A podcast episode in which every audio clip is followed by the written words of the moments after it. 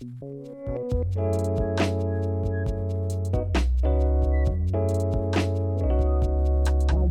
Bonjour à tous et bienvenue pour ce nouveau podcast de Padre Blog. Ici le Père Jean-Baptiste Bienvenu et aujourd'hui, je voudrais m'adresser à tous les étudiants qui nous écoutent et qui en ont marre de cette situation où les facs et les écoles supérieures sont fermées. Avec tous les padres, on voudrait vous envoyer un message d'espérance, quelque chose de solide. On pourrait dire en quelque sorte, hein, parce que le mois de janvier n'est pas fini, que ce sont nos vœux pour vous, pour prendre spécialement soin de vous en cette nouvelle année.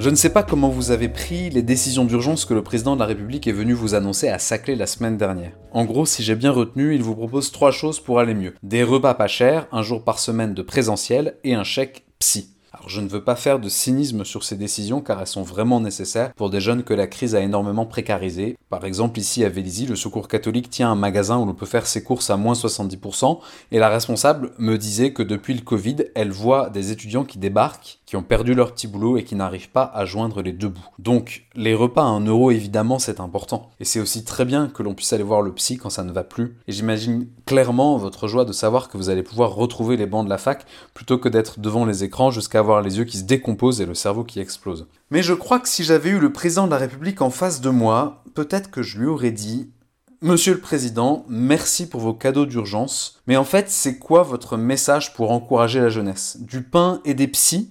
Il n'y a rien d'autre vous n'avez pas prévu un petit chèque spirituel, un petit chèque de sens, de vision à long terme, un petit chèque qui ouvre l'horizon, qui éclaire l'avenir Dans une crise, c'est de ça dont on a besoin. Pas d'abord qu'on nous materne, qu'on nous dorlote, qu'on nous protège on a besoin que des gens inspirants nous ouvrent des perspectives sur le futur, sur l'avenir.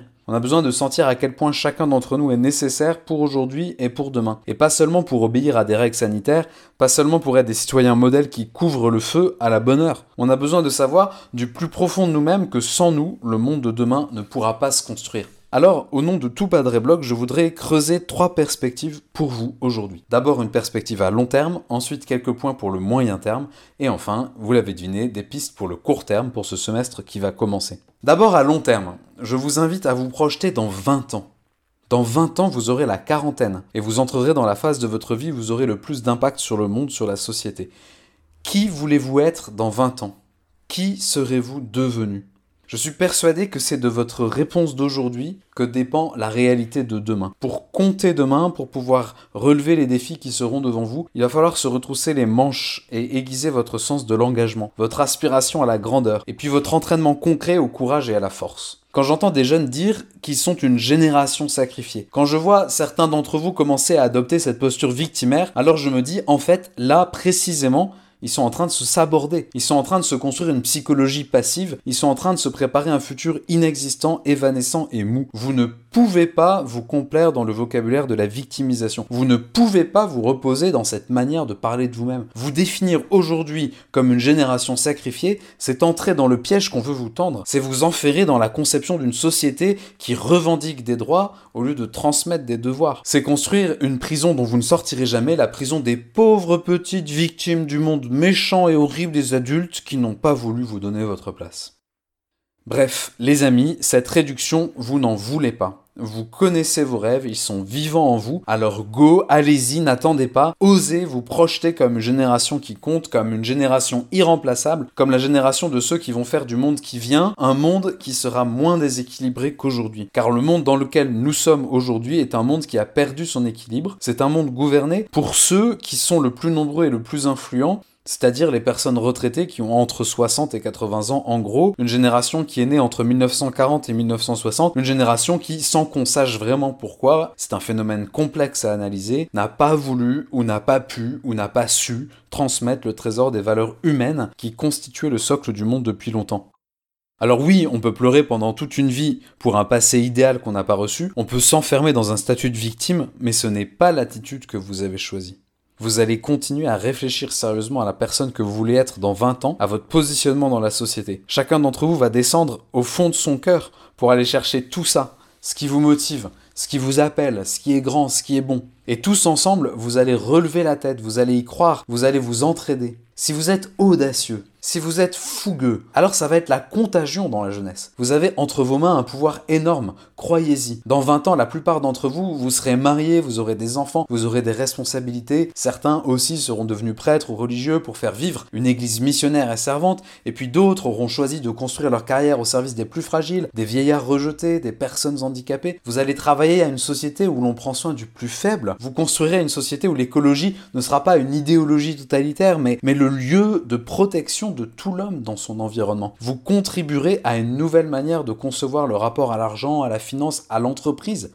En fait, c'est complètement enthousiasmant ces 20 années qui sont devant vous. Comment voulez-vous que votre génération bonifie le monde?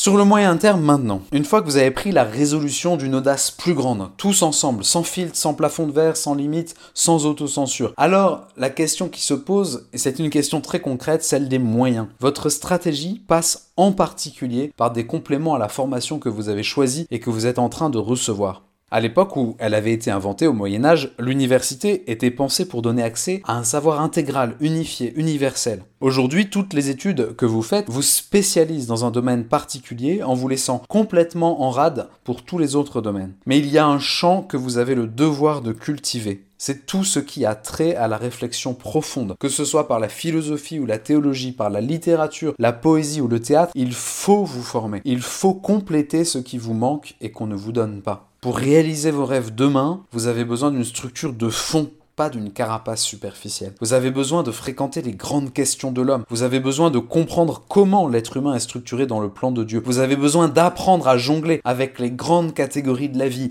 Liberté, conscience, vertu, foi, communion tous ces mots qui sont tellement importants et qui pourtant ressemblent parfois à de pauvres bulles de savon qui volaient autour de nos têtes. Elles sont jolies, elles sont mignonnes, mais elles sont prêtes à exploser au moindre obstacle. Ça veut dire qu'il faut prendre du temps dans votre agenda pour ces formations. Et aujourd'hui, il y a tellement de possibilités qui vous sont offertes. Je n'en cite que quelques-unes, les forums Waouh sur la théologie du corps, les parcours de philosophie avec des associations comme Filia, tous les podcasts que vous voudrez bien trouver sur Internet, des universités d'été comme Acteurs d'avenir, sans parler bien entendu de tout ce que vous trouvez sur Padre Blog pour vous soutenir au quotidien. Bref, investissez votre temps à moyen terme dans des choses qui prépareront en vous la fécondité dont vous avez besoin pour réaliser vos rêves.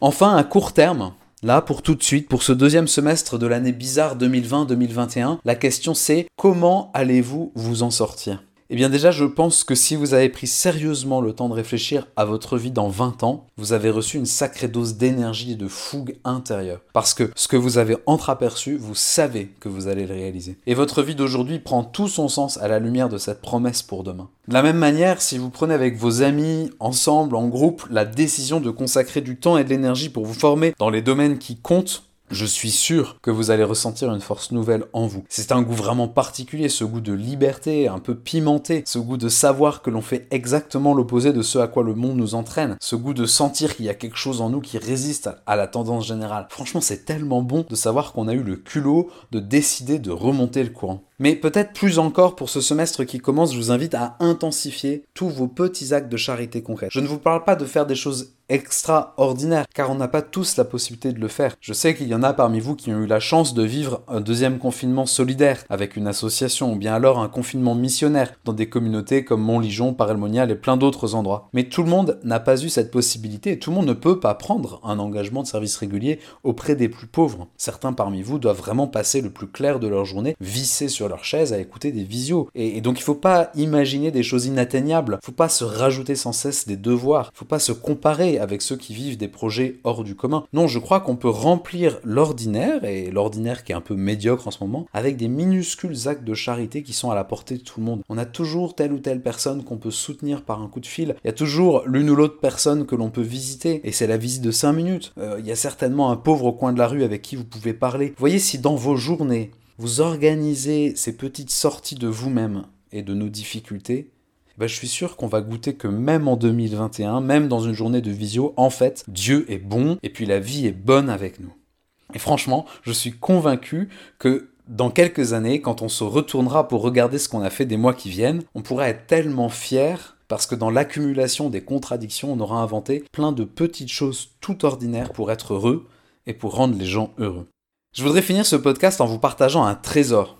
La semaine dernière, la mort est venue cueillir une très très très très vieille femme dans la maison de retraite que je visite habituellement. Du haut de ses 107 ans, Marthe était un monument. Elle avait toute sa tête et presque toutes ses jambes. Une semaine avant sa mort, je suis allé la visiter, elle allait très bien, il n'y avait rien qui nous disait qu'elle allait mourir. Et je toque à sa porte et elle répond de manière vigoureuse Qui entre chez moi? Alors je me présente et elle m'accueille, on parle un petit peu, je lui propose de prier, de lui donner le sacrement des malades. Et on a vraiment vécu un, magnifique moment de grâce, un long temps de silence, profond comme la mer, transparent comme le ciel. Et un moment, elle a rouvert les yeux, très lentement, et j'ai vu au fond de son regard quelque chose qui était vraiment l'au-delà. Et puis elle s'est mise à me redire euh, des choses que je voudrais vous transmettre un peu comme un héritage. Elle m'a dit en particulier, je ne comprends pas les gens qui ne pardonnent pas. Pourquoi compromettre l'avenir avec des choses qui sont derrière nous? Pour rendre les autres heureux, il faut être heureux. Eh bien moi, j'ai décidé d'être heureuse, je suis heureuse et la vie est belle. Alors je peux vous dire, j'avais rien à lui répondre, j'étais complètement estomaqué et je crois que je lui ai juste dit bah que ce jour-là, elle m'avait vraiment rendu heureux. Alors, chers jeunes, chers étudiants, avec vous, je m'insurge contre ceux qui vous enferment insidieusement dans le malheur quand ils vous disent c'est pas facile d'avoir 20 ans en 2020. Et au contraire de ça, avec la très très très très vieille Marthe et avec tous mes confrères de Padre Blog, nous vous souhaitons une très bonne année 2021. Une année tournée vers votre vie, une année pour se préparer à relever un défi magnifique, construire un monde plus hospitalier à l'humanité. Ce qui est beau, c'est ce qui est devant nous. Soyez heureux, vous le méritez. Voilà, merci à tous d'avoir écouté ce podcast. Continuez à nous envoyer des questions sur les réseaux sociaux. Abonnez-vous surtout pour ne pas manquer nos prochains contenus. Moi, je vous dis à bientôt.